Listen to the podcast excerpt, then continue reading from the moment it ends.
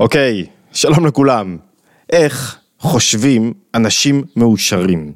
איזה משקפיים הם מרכיבים? איך הם רואים את החיים? איך הם מתנהלים כשדברים לא הולכים כפי שהם רוצים או כמו שהם תכננו? איך הם מנהלים את סדר היום שלהם? זה פחות או יותר השאלה שנעסוק בה היום, פסיכולוגיה בפרשה ויקהל. יש מנגנון מובנה בנפש האדם, שהוא המנגנון אולי הכי חשוב, שמינון נכון, שליטה נכונה במנגנון הזאת, הבנת המנגנון הזה, הוא אחראי על מידת האושר שלנו. מהו המנגנון הזה? האדם בטבע שלו לא מסתפק, הוא רוצה יותר, רוצה יותר בכמעט כל דבר שיש לו. אלא מה? אם המנגנון של חוסר ההסתפקות מופעל בעוצמה גבוהה מדי, אז האדם הוא מסכן. הוא כל הזמן בתנועה של חסר לו, הוא כל הזמן בתנועה שהוא לא במקום שלו, הוא כל הזמן בתנועה שהוא רוצה עוד, לא משנה איזה בית יש לו, איזה רכב יש לו, הוא משתגע מזה שהוא רוצה משהו שאין לו עדיין, כי הוא לא מסתפק כל הזמן, וכשהוא לא מסתפק הוא לא יכול להיות מאושר, הוא לא יכול לחיות בהווה, יש סתירה מובנית בין חוסר הסתפקות לבין יכולת לחיות כאן ועכשיו בתודעה אקזיסטנציאליסטית. תודעה אקזיסטנציאליסטית, תודעה קיומית של עכשיו אני כאן וכאן טוב לי וכאן יש לי את כל מה שאני צריך. מצד שני, כשהמנגנון הזה פועל בעצימות נמוכה מדי, שק תפוחי אדמה. לפנינו אדם שלא מזיז את עצמו לשום מקום, אין לו מוטיבציה שתניע אותו, כי אחד הדברים שמניעים את האדם זה חוסר ההסתפקות. אני רוצה יותר, למה אנחנו בונים, יוצרים, מקימים, מתקדמים, מהו אחד המדדים הגדולים ביותר של האדם, של המדינה להתפתחות? עשייה, יזמות. למה אדם יוזם? כי הוא רוצה עוד, הוא רוצה עוד, הוא רוצה, הוא רוצה לגדול, הוא רוצה להשפיע יותר, אתה כל הזמן יושב וחושב, רגע, איך אני אייעל את הדברים, איך אני אהפוך אותם לטובים יותר? ועצם זה שאני חושב על הדברים, איך אני אהפך אותם לטובים יותר, זאת אומרת שמשהו כרגע חסר לי. אם רק היה לי את הדבר, אם רק נשפר את זה, רק נייעל את זה. מצד אחד אנחנו אומרים, בעצימות גבוהה מדי, בלי איזונים ובלמים, בלי הבנת המנגנון הזה, הוא יהפוך אותנו למסכנים, קורבנים, כאלה שלא מסוגלים לחיות בהווה. מצד שני, יש משהו בנפש שלנו, שאם זה נמוך מדי, עם החוסר הסתפקות, זאת אומרת, האדם מסתפק. טוב לו יותר מדי, לא מזיז את עצמו, הוא גם לא יהיה מאושר. למה? תשימו אותי בחדר עם סטייקים וממתקים כל היום, כל אחד תשימו אותו, הוא לא יהיה מאושר בסופו של דבר.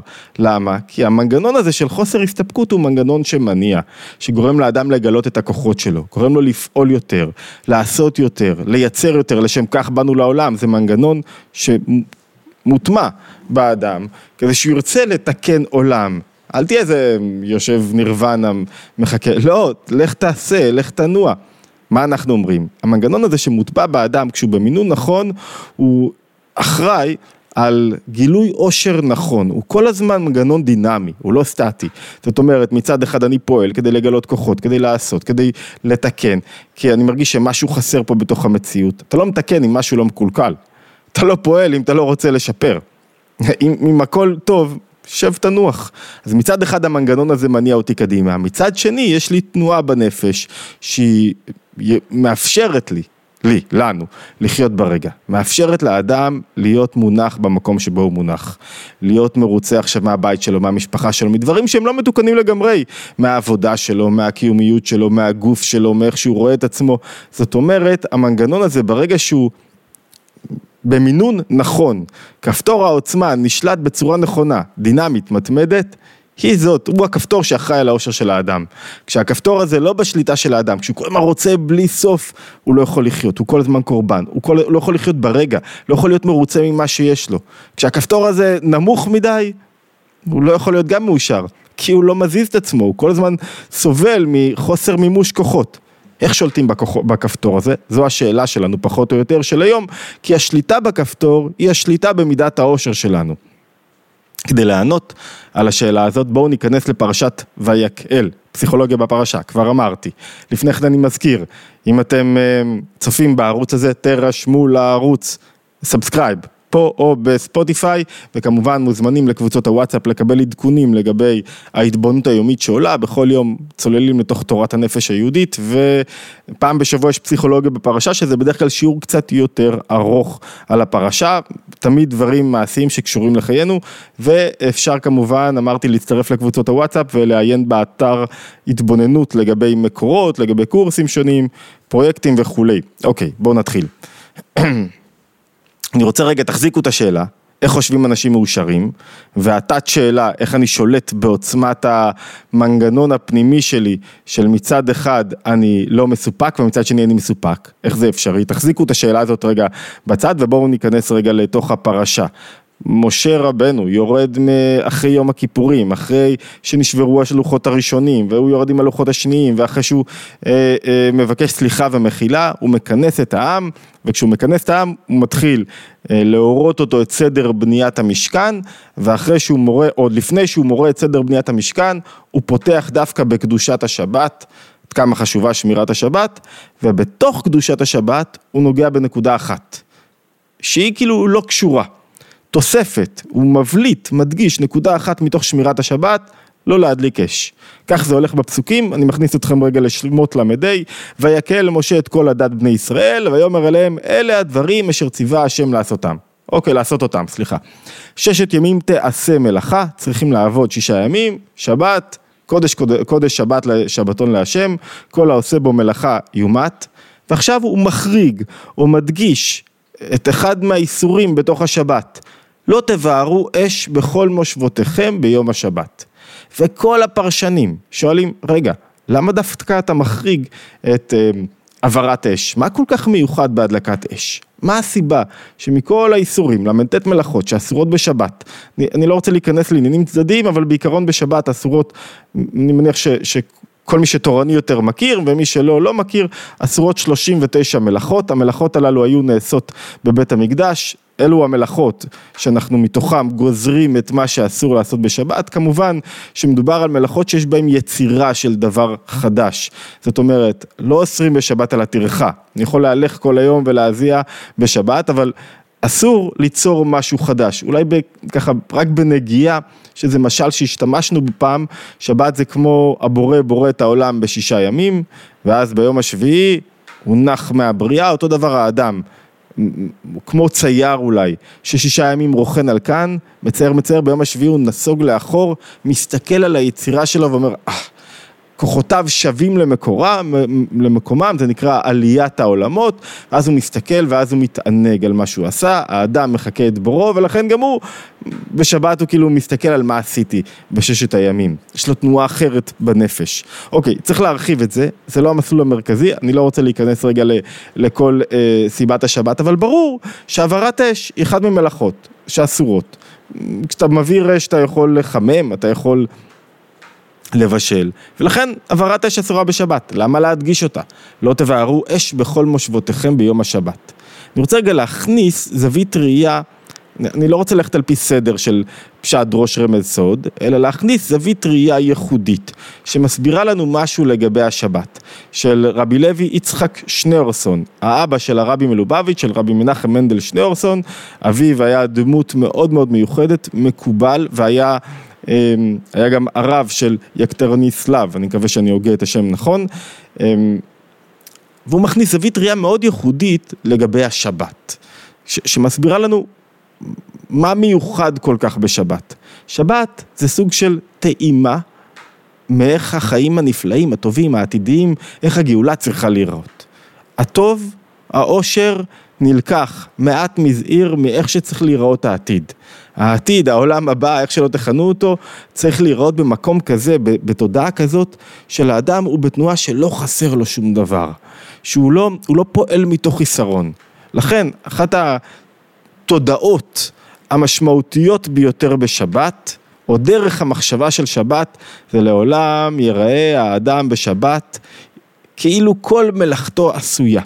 אומרת, התודעה הכי חשובה של שבת זה שלא חסר לי כלום. אם אני יושב עם אשתי, למשל, ואנחנו פתאום מסתכלים על הקיר ויש איזו נזילה, ובגלל הנזילה התקלף הקיר, ואני פתאום חסר שביעות רצון ומביע את חוסר שביעות הרצון, טוב, ביום ראשון נתקן את זה, או שבוע הבא, או בשיפוץ לפסח, באותו רגע, כאילו, השמטתי את תודעת השבת. אני בכוונה לא רוצה לדבר על, על, על ההיבט ההלכתי, אלא על ההיבט התודעתי. למה? כי השבת אני כאילו, הכל יש לי. לא חסר לי שום דבר. חלק מהתודעה הזאת, זו תודעה סופר חשובה, שהיא עומדת ביסוד העושר. שהיא עומדת ביסוד ה... קראנו לזה אקזיסטנציאליזם, אני פה, יש לי כל מה שצריך, וטוב לי מה שיש לי, וכרגע בתוך השבת לא חסר לי כלום. אני בעולם שלא חסר בו שום דבר, בזון שיש לי בו הכל. הראש שלי לא בפרנסה, ולא בדאגות, ולא בבניית בית, ולא, ש... ולא בזוגיות שאין לי. הראש שלי לא בחיסרון. איש מאושר זה איש שלא חווה חוויית חיסרון בהיבט אחד שלו. שהוא מרגיש, אמרנו את זה בסדרה לחיות שפע, שהוא מרגיש שיש לו את כל מה שהוא צריך, כי עכשיו הוא כאן, עכשיו יש לו הכל, עכשיו הוא מאושר. אלא מה? רגע, לפני האלא מה, אם כך, זו חוויית השבת העילאית, האש, או אי הדלקת אש בשבת, אמורה, תכף נבין, לשרטט לנו את העושר הזה ברמה האופטימלית ביותר. אלא האש מבטא את שיא המחשבה של שלמות ואושר בשבת, או אי הדלקת אש ליתר דיוק, מבטאת, אי העברת אש בכל מושבותיכם, מבטאת את הדרגה האופטימלית הזאת, שבו אני לא חסר שום דבר. איך? עוד שנייה, אבל לפני כן, אני רק מזכיר, את המשך הביאור של רב לוי יצחק אה, על השבת, בעצם על הפסוק הזה, האדם לא חי כל השבוע כמו שבת. נכון שצריך שיהיה לו מעט מתודעת השבת בכל אחד מימי השבוע, אבל זה לא התודעה העיקרית שלו. זאת אומרת, אם לא תעבוד שישה ימים, לא תניע את עצמך, לא תרדוף, תעשה, תיצור, אז, אז, אז, אז, אז לא תוכל לנוח באמת בשבת. השבת באה רק אחרי שישה ימים, ובאמת, אדם שעושה פה, בשבוע, אני אנסח את זה בצורה יותר סלחנית, בשבוע שבו אני לא כל כך פעיל, וקצת מריק את הזמן, וקצת מבזבז אותו, וקצת רשתות וכולי, השבת פחות מתוקה. ככל שיצרתי יותר בששת ימי השבוע, השבת, התודעה של השלמות, יותר אה, מלאה עבורי. אז אומר רב לוי יצחק, אנחנו בפרשנות הראשונה, באיך להיות מאושר, או איך חושבים אנשים מאושרים. אם האדם לא הדליק את נר הנשמה שלו שישה ימים, אם לא עבדת, אם לא יצרת, אם לא התבוננת, אם לא למדת, לא תצליח להגיע לשבת באמת. היא לא תידלק מאליה בשבת. אין כזה דבר קיצורי דרך. אין כזה דבר אדם שפתאום יגיע למקום וטוב לו, טוב לו בזוגיות שלו, טוב לו במקום שלו, טוב לו בחיים שלו, בלי שהוא עבד שישה ימים. מה זה עבד שישה ימים בהסבר הזה? הוא, הוא ניסה להדליק בתוכו מנגנון אחר, פנימי יותר, אמיתי יותר, של מבין את החיים, של רוצה ללמוד אודות החיים, שרוצה ללמוד על אודות החיים, אודות הנפש שלו, איך שהיא מתנהלת בחיים. מה זה החיים? החיים זה לא מה שעושה הבנק, החיים זה לא אה, מה שעושה המדינה, החיים זה איך הנפש שלי באה במגע עם העולם החיצון, ובלי הבנת הנפש שלי, בלי הדלקת הנפש שלי, שיש בה גם הדלקה רגשית והדלקה שכלית ו- ועבודה על עצמי במשך כל ימות השבוע, אני לא יכול להגיע למצב שבשבת אני באמת מאושר. ושבת על פי התודעה הזאת זה state of mind, נכון, שמצד אחד אני דוחף את עצמי קדימה, מצד שני יש לי state of mind של אני במקום שלי, שטוב לי. איך אמרנו, האדם לא רואה כאילו יש לו איזה חיסרון.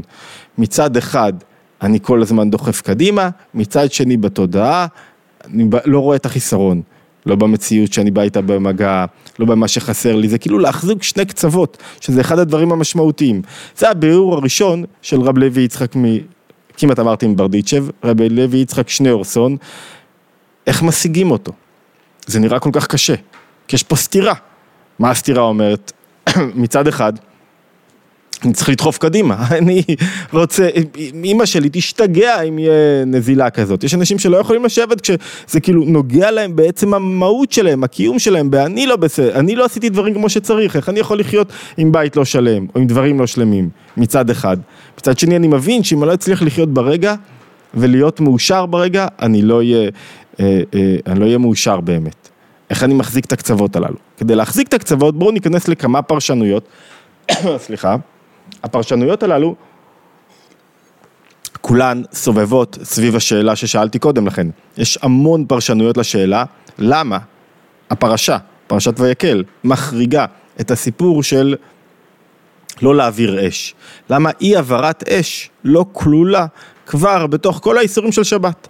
שהם ברורים ובהירים ומפורטים אצל חכמים. למה צריך לתת אזהרה מיוחדת לאי העברת אש?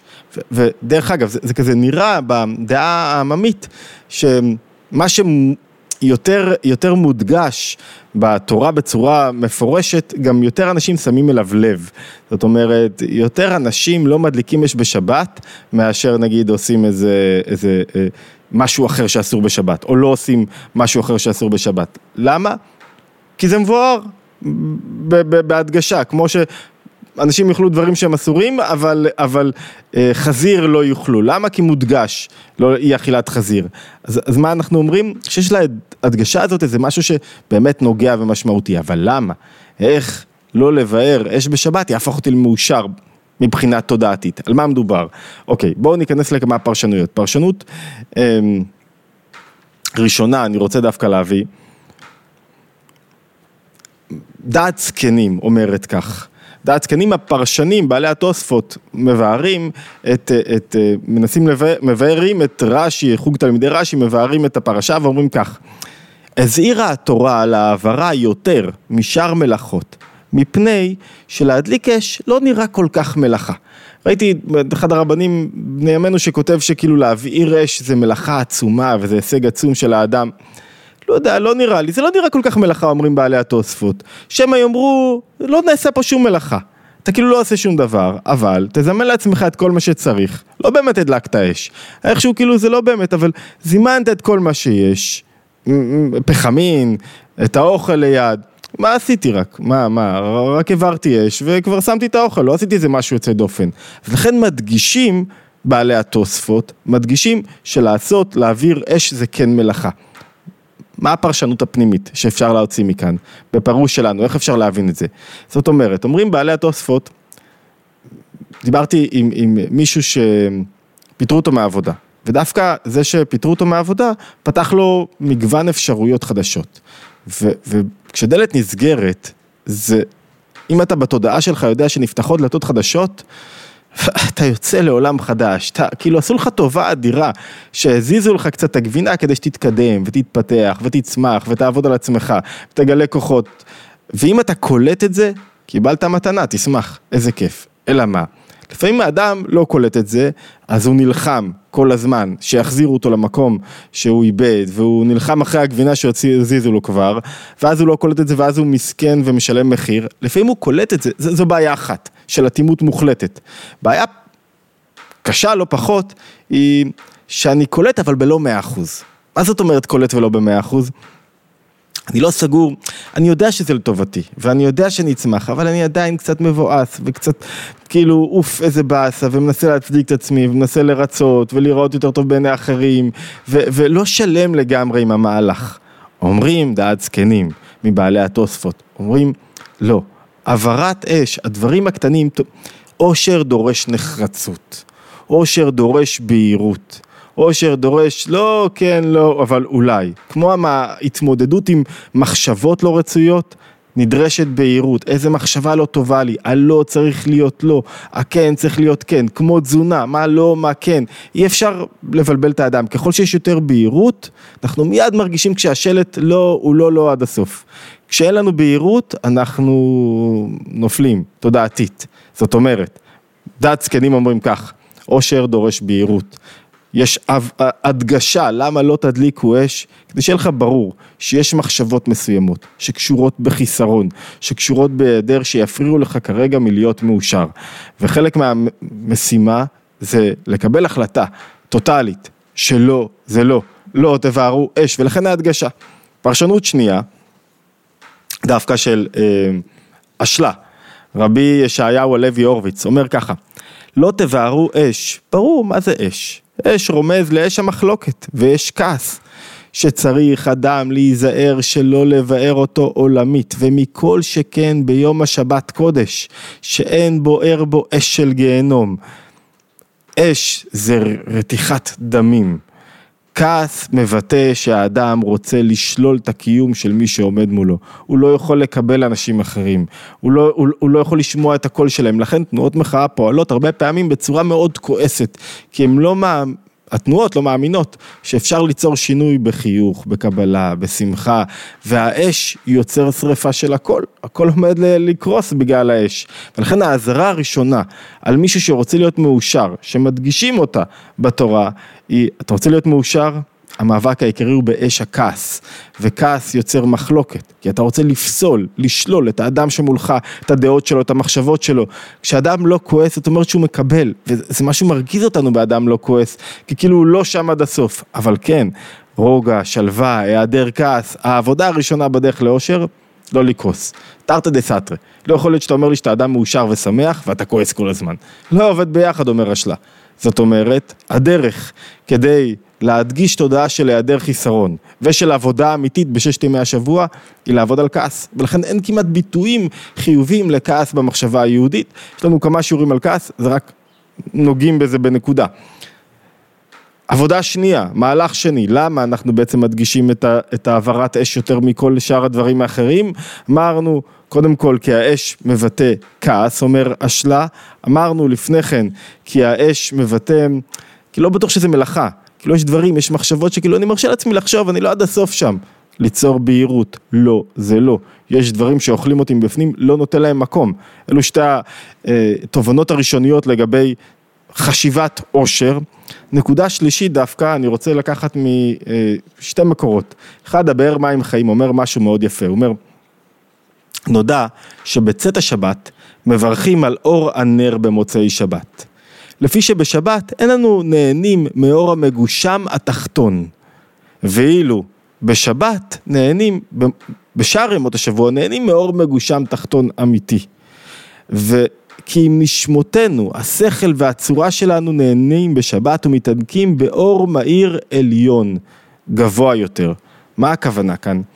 יש שתי, שני מקורות לאדם כדי לשאוב תודעה של טוב לי. אחד, זה כל הזמן אישור חיצוני.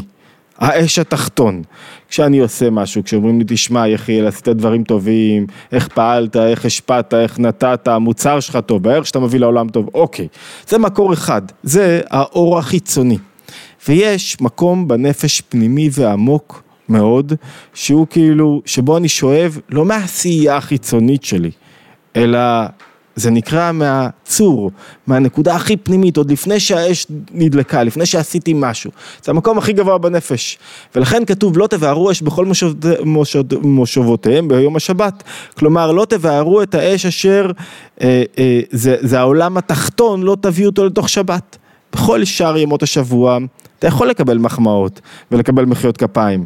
בשבת המשימה שלי לנסות להתחבר למקום טיפה יותר גבוה בנפש, שבו אני יכול לקבל כוחות. אני לא צריך אישור חיצוני לחיים שלי, האישור שלי הוא פנימי, החיבור שלי הוא לא מותנה, חיבור למקום הכי גבוה אצלי שיש, וזה עוד לפני שעשיתי משהו, מה זה צור? זה עוד לפני שהדלקנו את האש, יש לי את פוטנציאל האש בתוכי, וזה המקום, בחינת האור שלמעלה מהשתלשלות, אומר הרבי מלובביץ' באחד הביורים שלו, דרך אגב זה מעניין, יש לו כמה וכמה ביורים לאותו פסוק שנמצא לנו בתוך הפרשה, שאנחנו מנסים לבאר, לא תבארו אש, ולמה דווקא אותו מדגישים, אז אחד הביורים הוא אומר, בשבת העבודה היא בבחינת צור. שלמעלה מבחינת אש, שהוא בחינת האור שלמעלה מהשתלשלות, ואינו שייך לעולמות. אתה כאילו מקבל את האישור שלך, את החיים שלך, את הכוחות שלך, לא מהחיצוניות, אלא מהפנימיות. וזה האור שממנו מתהווה העולמות, ואליו מתחברים בשבת. למה? הסבר קצר, כי אני רואה שכבר הזמן רץ לנו. הסבר קצר, כשאדם עובד, אז, אז הוא כאילו מגלה את הכוחות שלו. כשהוא נח, הכוחות חוזרים למקורם. אנחנו מתפתחים הרבה יותר אחרי מנוחה. השריר מתפתח אחרי מנוחה או בתוך המנוחה, מנוחה חשובה לא פחות מהספורט, הספורט חשוב, מנוחה לא פחות חשובה, כי הכוחות חוזרים למקורם, הם עולים לקבל כוחות, ואותו דבר בנפש, לא רק הפעולה שלי והעשייה שלי בעולם חשובה, אלא דווקא זה שנותן לכוחות שלי רגע להתמלא ממקור יותר פנימי. מחזק מקום יותר פנימי בנפש, ולא בהכרח את הדברים ואת הכוחות ואת הכלים החיצוניים שלי, לא בהכרח את הכישורים שלי, את היכולות שלי, אלא את החיבור הפנימי למקום שהוא הכי גבוה שיש, שהוא לא כמו ההבדלה במוצאי שבת, אלא מקום שבו אני לא תלוי באף אחד אחר, שהאדם מחובר לבוראו ולא תלוי במה הוא עשה ואיך הוא עשה ואיך הוא פעל. נקודה רביעית, גם של הרבי מלובביץ', הוא אומר כך, הוא אומר למה קושרים לנו את ויקהל, משה יורד מהר סיני, אחרי, ביום הכיפור, אחרי יום הכיפורים, ו, ועכשיו הוא יוצר גם מקהלה וגם את המשכן וגם את לא תבעירו אש. אש, זה ביאור יפה, הוא יוצר פירוד, אש שורף כל דבר, בניגוד למים שיוצר הדבקה. אני מזכיר, כל המקורות נמצאים בתוך האתר, אפשר ללכת להעמיק בהם, לעיין בהם לעומק. אש יוצר פירוד, מים יוצרים דבק. הרעיון של, של משה זה כשהם עמדו בקבלת הלוחות הראשונים בהר סיני ויחנו ויחן בלשון יחיד כאיש אחד בלב אחד, לא היה צריך לייצר הקלה. עכשיו, אחרי יום הכיפורים, אחרי הסליחה, יש, יש תודעת פירוד עדיין שנוצרה, שכל אחד שואל מה איתו ומה איתי, והמשימה המרכזית זה ליצור, להפוך אותנו לדבר אחד. ומה שמפריע לנו זה אש, אש המחלוקת, אש הפירוד, ואיך אתה מתגבר עם תודעת שבת, תודעה שבעצם בעומק אנחנו אחד. אי אפשר להיות מאושרים, האדם לא יכול להיות מאושר כשהוא מרגיש נפרד ממישהו. מה זאת אומרת נפרד? כשהשכן שלי יושב לי על היבלת ואני מת שהוא לא יהיה פה יותר והוא מציק לי, אני לא יכול להיות באמת מאושר, כי משהו מציק לי. כהן לא יכול לברך כשהוא מרגיש שיש לו איזה קפדה על מישהו מסוים. למה? כי עצם הקפדה יוצרת פירוד, ברכות לא יורדות למטה כשיש פירוד. דווקא כשאני מצליח לראות את הטוב באדם השני, ולהיות בתודעה של לא של אש, אלא של יותר חיבור, של מים. מים זה חסד, מים זה נתינה, אני יכול לעורר בי את האש הפנימית, זאת אומרת, יכול לעורר בי לא את האש החיצונית, האש הפנימית היא האושר. יש כל כך הרבה מחקרים שמעידים על כך שאנשים חיים יותר ושמחים יותר במקומות שבהם הם, יש להם קהילה טובה, יש להם יחסים חברתיים טובים, הם מאושרים. מקום שאתה מלחמות, לא טוב לך כל הזמן, אתה לא רוצה להיות במקום הזה של מלחמות. לא אם זה מדינה, לא אם זה חברה, לא אם זה קהילה, אי אפשר לחיות במקום מלחמתי כל הזמן. אוקיי, עוד ביור. בואו נתפוס עוד אה, שניים שלושה ביורים לאיך מאמצים מחשבת עושר ואיך היא קשורה לזה שלא תבערו אש ביום השבת. נקודה נוספת גם של הרבי מלובביץ', הוא אומר, אש מאוד זווית מבטא חמימות, את התאוות שלי, את מה שאני רוצה נמשך אליו. והאדם, אומרים לו, לא תבערו אש בכל מושבותיכם, אש מבטא את הרתיחת הדמים. צריך לשאול את עצמו, מה מבעיר אותי? איזה עניין אני מתחבר יותר? מה יותר מדליק אותי? זאת אומרת, אי אפשר באמת לצמוח, אמרנו את זה באיזה שיעור לא מזמן, שזה זה לא, לא פופולרי לדבר בימינו על תאוות, אבל אי אפשר באמת להצליח, להתחבר, ליצור זוגיות טובה, ל, ל, להתקדם בעבודה, אם לא שולטים בתאוות ומנווטים אותם נכון לכיוונים גבוהים יותר. כאילו, תאוות יצרים, אם אתה לא מכווין אותם, אתה לא תצליח להרזות, לא תשמור על גוף חזק, לא תתחבר באמת. זה חוק שהוטבע בתוך העולם הזה. זאת אומרת, אין, אין, אין ברירה אלא לשלוט בתאוות שלי, וככל שאדם יותר שולט בהם ומכוון אותם, אז הוא מתעורר יותר לכיוונים נכונים. זו ההדגשה בשבת, שאי אפשר באמת להיות מאושר. אם אני לא מגלה כוחות. ואי אפשר להיות מאושר אם אני לא שולט ברתיחת הדמים שלי, אם אני לא יודע להכווין את כל מה שבוער בי בתוכי. ועל זה מדגישים, אותן, מדגישים לנו בשבת, כי אחרת האדם כל היום רודף אחרי תענוג לא נכון, שלא מתגלה נכון. הנפש רוצה תענוג, זה גם מסר שדיברנו עליו לא מעט. תמיד אתה רוצה תענוג, אבל אתה צריך לכוון אותו, ולעורר אותו נכון, ולגרום לו לעזור לך שיפתח אותך. ועוד נקודה שהיא חשובה, עושר, כתוב לא תבערו אש כדי להדגיש, יש איזה משהו שאני לא אוהב להתבטא, אבל חכמים אומרים, אין דלקה אלא במקום שמחללים בו שבת. מה זאת אומרת? עושר כרוך בהימנעות.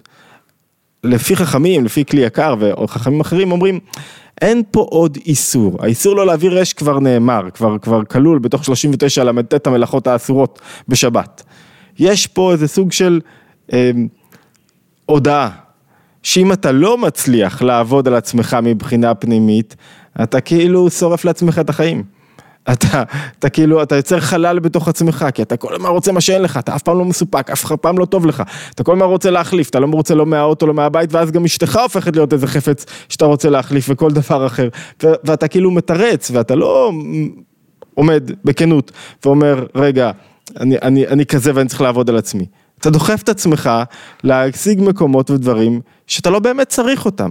והמעגל צרכנות הזאת, אומר מרקוזה, גורם לך לא להיות מאושר.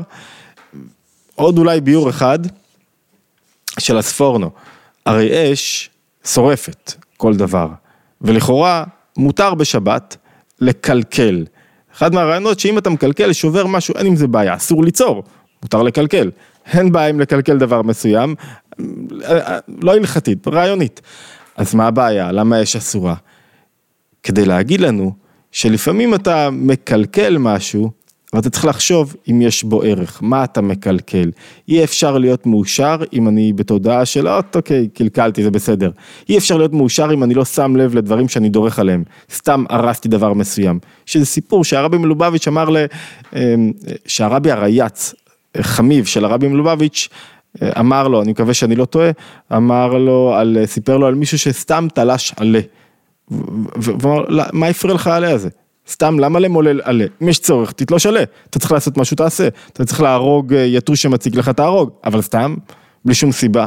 מה, מה, מה, למה אתה עושה את זה? אתה לא יכול לפגוע ולהרוס בלי שום סיבה, כי כשאתה הורס אתה לא באמת מעריך את הבריאה, את הטבע, את המקום שלך, ולכן אדם שחושב בצורה של עושר לא הורס סתם, לא מקלקל סתם, ולכן גם גזרו, הלא תעבירו אש בכל מושבותיכם. בואו נתחיל להתכנס לסיכום, יש עוד לא מעט פרשנויות, אספנו חלקם, אמרנו תודעה של עושר היא תודעה שממצעת, מוצאת את נקודת האמצע, בין להניע אותי בשישה ימים, לבין לא חסר לי שום דבר, אני במקום שלי ביום השביעי. והתודעה של מיצוע הזאתי, היא לא פשוטה, והיא דורשת כמה דברים. אמרנו, היא דורשת הימנעות, ויכולת להתגבר על uh, תאוות ויצרים. למה? כי הם, כי הם, מה הם עושים לי? אני חי כל הזמן בחסר, כמו אני נמשך אחרי משהו שהוא לא רק כאן ועכשיו. כל הזמן לא טוב לי במקום שיש לי, נקודה אחת. אמרנו לשים לב למה אתה בוער. אמרנו, אחדות. האש יוצר פירוד, המטרה שלנו לגלות יותר מים, חסד, חיבור, ליצור אחדות. אמרנו לגלות, להתחבר לנקודה הפנימית, אדם לא יכול להיות מאושר כשהוא תלוי אך ורק באישורים חיצוניים. עושר זה חלק מאישור, זה מאיפה אני שואב את הכוחות שלי. נכון, אני רוצה אישורים חיצוניים, יש לי שישה ימים שאני מחכה לפידבקים, תגובות, דברים טובים, ויש לי מקום בנפש, ולכן אני מנתק את עצמי מכל העולם שלא תלוי בשום דבר, הוא רק חיבור פנימי. אמרנו לכן העושר בא מזה שאתה מתחבר לנקודה, לצור של כל אחד. עושר אמרנו, חשיבה של עושר לא יכולה ללכת בד בבד עם כעס ועם קפדה. כי אני בעצם שולל, אומר את זה השלה, שולל את הקיום מאנשים אחרים, אני לא יכול להיות מאושר. כי אני חושב שהם מפריעים לי לאושר שלי, בגללם אני לא מאושר. ואמרנו, אמ, עוד נקודה של אושר, אני רואה עוד כמה פרשנויות שלא נגעתי בהם, אבל, אבל מספיק לבינתיים. אמ, אושר דורש חשיבה בהירה. בהירות נוצרת כשאני אומר לא זה לא וכן זה כן, כשאני יודע איפה המסלול שבו אני מתפתח, בהירות לא יכולה להיווצר כשאני מערבב בין דברים, ולכן מדגישים לא להעביר אש, כדי שלא תחשוב שאולי להעביר אש זה לא מלאכה, אמרנו נקודה אחרונה, עושר לא יכול להתפתח אם לא עובדים שישה ימים, אם לא עובדים, פועלים, יוצרים שישה ימים בהיבט הפיזי, בהיבט הנפשי. בהיבט הנפשי, אם אני לא עובד על עצמי, אני לא אוכל להיות קיומי, לחיות את הרגע בשבת, לחשוב שאני לא חסר לי שום דבר, שכאילו כל מלאכתי כבר עשויה למרות שהדברים לא עשויים ולא שלמים. אוקיי, מחשבת עושר, שהיא מחשבה שגלומה בתוך תודעת השבת, התבוננות יומית, מוזמנים להצטרף אלינו, אמרתי לערוץ, לקבוצות הוואטסאפ ולהשתמע וכמובן לסמן לייק ולשתף בהתבוננות היומית הבאה.